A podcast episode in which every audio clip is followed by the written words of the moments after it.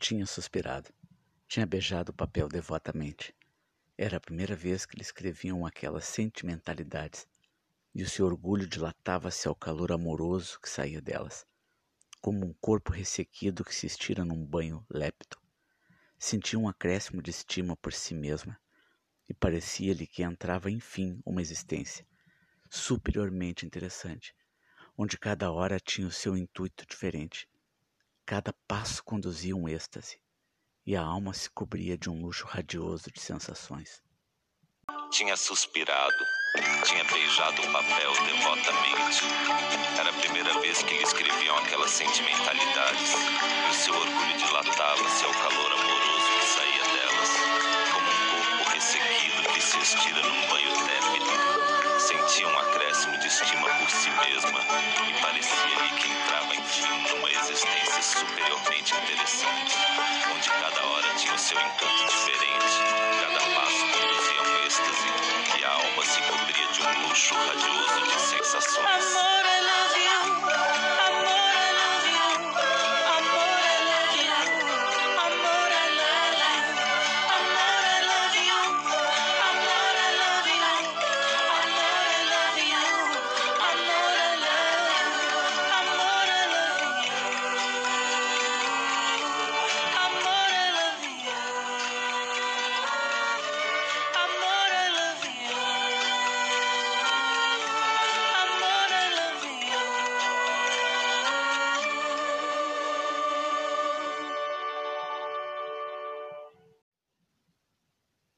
É, meus amigos, o trechinho que você acabou de ouvir na voz do grande Arnaldo Antunes é do livro O Primo Basílio do Essa de Queiroz. Está começando então a temporada Grandes Escritores, Grandes Livros.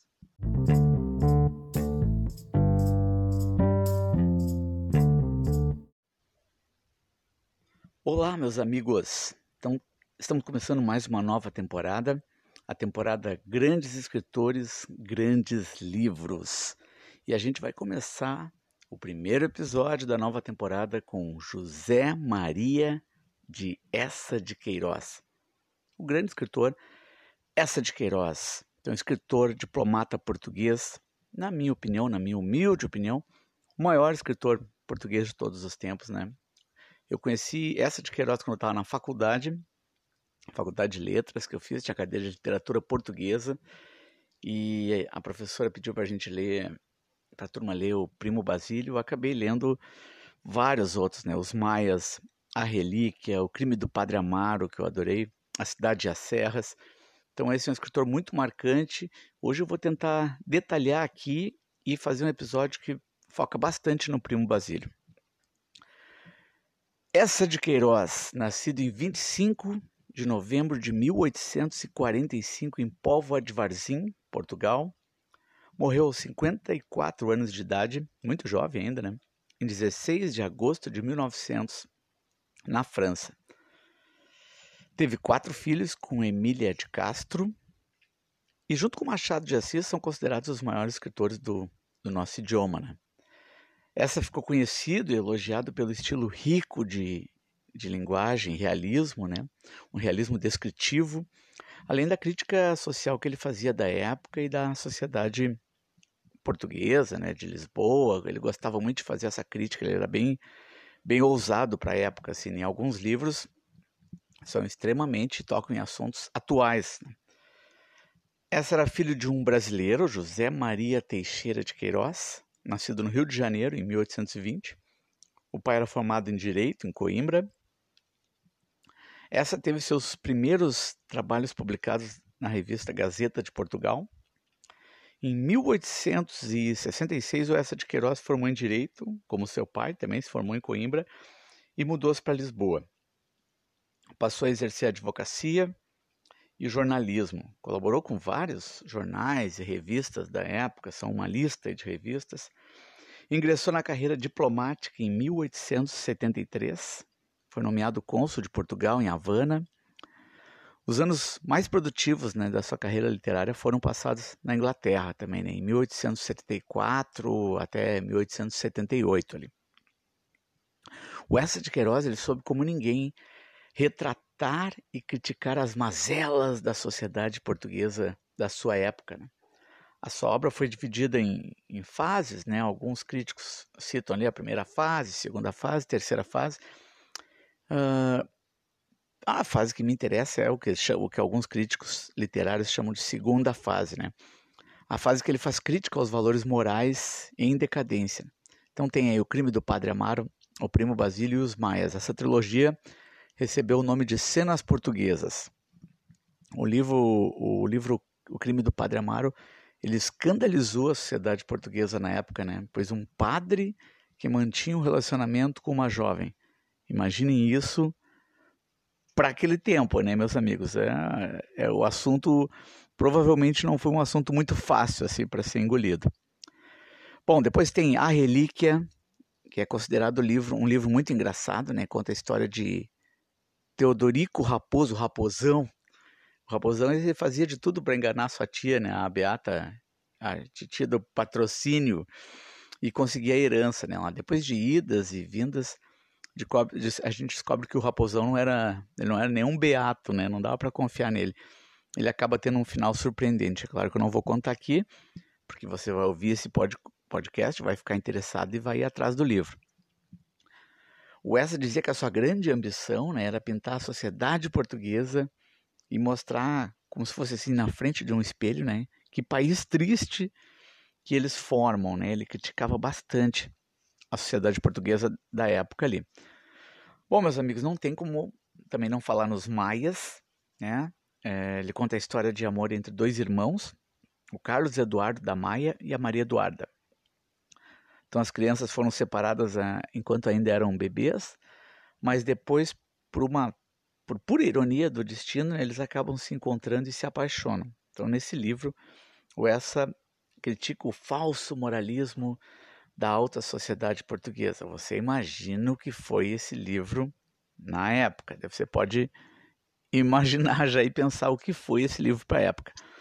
Bom, agora onde eu quero focar o episódio de hoje que é O Primo Basílio. Esse livro aqui eu me apaixonei. O Essa de Queiroz tem um, um poder assim descritivo que é impressionante. Ele era muito bom na descrição, na né? descrição das mesas, de cenas, de ambientes, de uma refeição, de, do caminho, das ruas, do, de um lugar, dos móveis, de uma pessoa. Alguns, alguns críticos falam que ah, era um exagero de adjetivos, né? Mas ele consegue comunicar o sabor das iguarias degustadas pelas suas personagens. Né? Ele consegue trabalhar bem a reação do personagem perante um, um prato saboroso, então ele vai falando ali no bacalhau, na sobremesa e na, é, e na reação daquele personagem. Né? É uma adjetivação para sacralizar o prato, né? aquilo se torna. Não, não passa a não ser só um prato, é um grande momento. E ele fala muito da reação dos personagens. Isso é uma coisa também que eu me apaixonei assim pelo Essa de Queiroz e gostaria de que quem está nos ouvindo aqui, de repente, se não leu, tem que ler. Minha dica aqui, O Primo Basílio, de 1878. Então ele conta a história da jovem Luísa, que passava os dias lendo romances, né? Os, como eles falam, os romances românticos.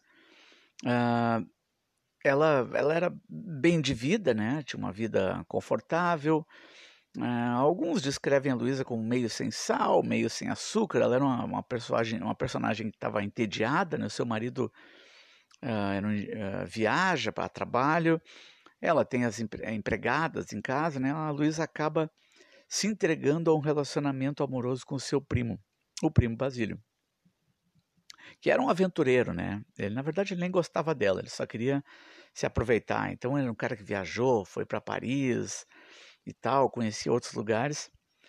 A Luísa tem uma criada, que é um personagem importantíssimo nesse livro, né, a Juliana. E a Juliana a, acaba encontrando uma carta, né, que a Luísa se comunicava com, com o primo Basílio, é, que a, a, a, Luísa tenta colocar fora ali, parece que alguém bate na, porta ali, ela vai atender e joga uma carta por ali. E a Juliana guarda e começa a chantagear a sua patroa, pedindo dinheiro em troca do, do silêncio. Caso contrário, ela ameaçava contar tudo, né? Que ela sabia sobre o romance escondido da, da sua patroa para o marido quando o marido voltasse. Existe um filme brasileiro sobre essa história, mas o filme tem um foco assim muito no, no, no lado erótico e tal. Era um filme com o Fábio Assunção. Uh, e acaba não focando no que era interessante, que o, que o livro tem essa coisa dos personagens, personagens muito interessantes, né? Não só ali a Luísa, o primo Basílio, o marido da Luísa, mas outros personagens que estão na volta. E no filme isso aí não, não, não, é o foco, assim. O autor colocou em algumas uh, personagens as suas críticas sobre comportamentos da sociedade de Lisboa. Então você percebe pela, pela ação desses personagens como eles uh, são, sem que o autor, na verdade, sem que o essa precise dizer isso para ti, né? Do tipo assim, como se tu vai pegar um trecho do livro que vai dizer fulano é bom, a fulaninha é malvada. Não precisa. Querido leitor, são as ações, né? Você vai lendo e as ações dos personagens levam o leitor a concluir isso. Esse também é um ponto alto, né? O Essa tem uma habilidade nesse livro de descrever as situações, as ações, os locais. O filme esse que eu citei para você, ele tem a Glória Pires como, Juli, como a Juliana, que é a empregada que está chantageando a sua patroa, a Luísa. E eh, nesse filme aí, se tem alguém que recebeu uh, elogios, foi a Glória Pires. Uh, e eu já posso te adiantar que muitos leitores do livro não gostaram uh, do filme, né? Acham que o filme fica focando só naquelas cenas do, do negócio do adultério, do romance, cenas de é, meio eróticas e tal, e, tal e, e, perde, se distancia muito do livro. Bom, a Luísa, essa personagem, ela lia uh, muitos uh, esses romances uh, românticos, né? E a cabeça dela fica formando aquele mundo maravilhoso, cheio de expectativa, mas na, na verdade o casamento dela ali, ela, eu acho que ela faz essa comparação, ela começa a achar um tédio. Aquilo que ela não encontrou no casamento dela, ela acabou procurando fora. Né? O marido Jorge uh, fala para sua esposa que vai viajar, né? e nesse jantar, enquanto ele fala da viagem, a Luísa abre um bilhete no qual o seu primo Basílio, que estava no Brasil, né, avisa para ela que ele estaria voltando para Portugal. O marido Jorge ele era um homem fraco, considerado um personagem apático, assim, um personagem sem muita profundidade psicológica, sem muita força. Ah, a Luísa lembra que já tinha, já tinha, já tinha tido um namoro com esse primo Basílio, né, no, no passado, muito no passado, antes dele ter viajado para o Brasil para fazer fortuna. Outro personagem, o personagem importante, esse a Juliana, né, empregada da Luísa, ela é uma pessoa invejosa, né? Esse é um detalhe muito importante. E ela tem uma relação assim não muito tranquila com a sua patroa uh, Luiz, ah, tem inveja da patroa. Né? O Basílio, antes de ir para o Brasil, né, ele viveu em Paris, ele é um homem meio, meio chique, uh, meio requintado, ele é afetado por aquela civilização francesa, né? então ele, o personagem carrega isso. E o Basílio começa a contar suas, suas histórias das, da, das viagens que ele fez e vai começa a galantear a, a Luísa, né? Ele é um galanteador, né? E começa a contar para ela que é normal, que ele sabia de histórias de, de, da fulana lá que, que traía o marido e tal. Ele vai contando isso aí sutilmente e vai fazendo ela embarcar nessa história. Até que eles iniciam um romance, né? o adultério começa aí, né? E fica esse, esse triângulo aí, né? A Luísa, o marido que está fora viajando e o primo Basílio ali. Então eles têm um local que eles chamam o paraíso, que é tipo um quarto, lá um lugar que eles vão para se encontrar, começam a se ver todo dia. Uh, mas tem um problema, né, galera? Não tinha WhatsApp na época, como não tinha WhatsApp, a comunicação deles eram cartas. Eles começam a enviar carta um para o outro o tempo todo, aquela coisa das cartas, até que essa empregada Juliana pega uma carta, né? Então ela achar essa carta e vai mudar toda a história, né? aí um dia a Luísa chega em casa vê tudo sujo ali, o quarto não estava arrumado, uh, começa a ter um troço, né? Começa a cobrar dessa empregada Juliana, bah, mas não está limpando nada, não arrumou o quarto até agora. E a Juliana explode com ela, exige então grana, né? Pede ali uma quantia alta, acho que era 600 mil contos, pede para a patroa que ela tem que arrumar esse dinheiro, senão ela vai contar tudo, ela conta que ela não botou fora essas cartas, que ela guardou, e vai entregar as cartas quando o marido Jorge voltasse. Uh, O marido Jorge volta da viagem, ele percebe daí que a empregada não está mais trabalhando direito, né? Porque como a, a Luísa não conseguiu o dinheiro para pagar, ela começa a submeter então a fazer o trabalho da própria empregada dela. Uh, então fica uma coisa assim, meio que a, a, empregada virou patroa, a patroa virou, começa a parecer que, ela é empregada. O marido, uh, uh, ele volta, ele percebe que isso aconteceu, né? Muita coisa acontece aí, até que a, num susto que a, a patroa Luísa chama alguém lá, um amigo dela tal, vão tentar dar um, um susto na Juliana por causa dessa, dessas ameaças, da chantagem que ela fazia. E aí a Juliana morre, ela meio que morre de susto, né? Depois uh, outras coisas acontecem, a Luísa adoece, né? E o marido, nesse, quando ela está de cama, está doente, alguém vem entregar uma carta, eu acho, na, na porta da casa, o marido já está de volta aqui.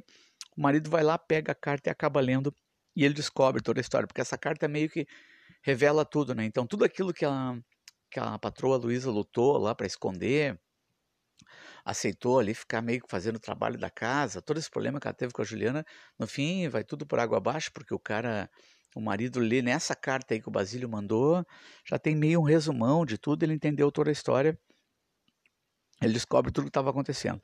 Eu não vou falar o, o final, né?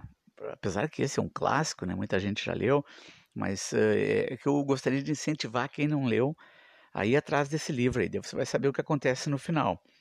Em 1988 teve uma minissérie da Globo, né, do Primo Basílio, que eu acho que era com o Tony Ramos, se não me engano, Tony Ramos, a Marília Pera. Marília Pera faz a empregada, essa Juliana, a Julia Gunn, que era, foi dirigida até pelo Daniel, pelo Daniel Filho. A minissérie era bem marcante. Às vezes você vai falar do livro Primo Basílio e tem uma grande chance da pessoa, uh, não, alguém tão jovem não, é claro, né? ter assistido essa minissérie. Então você pode, tem, tem os caminhos aí, você pode ver a minissérie que era da Globo, ou tentar encontrar isso, ou tem esse outro filme que eu acho ruim, que é com o Fábio Assunção, o ideal mesmo é pegar o livro, né? Quem já leu, voltar a ler de novo, uh, você vai ver todo esse toque mágico do Essa de Queiroz na, na descrição que ele dá de refeições, de locais, a, a reação dos personagens perante uma situação, um prato, uma comida, ele fala da sobremesa. Eu acho aquilo ali tão mágico.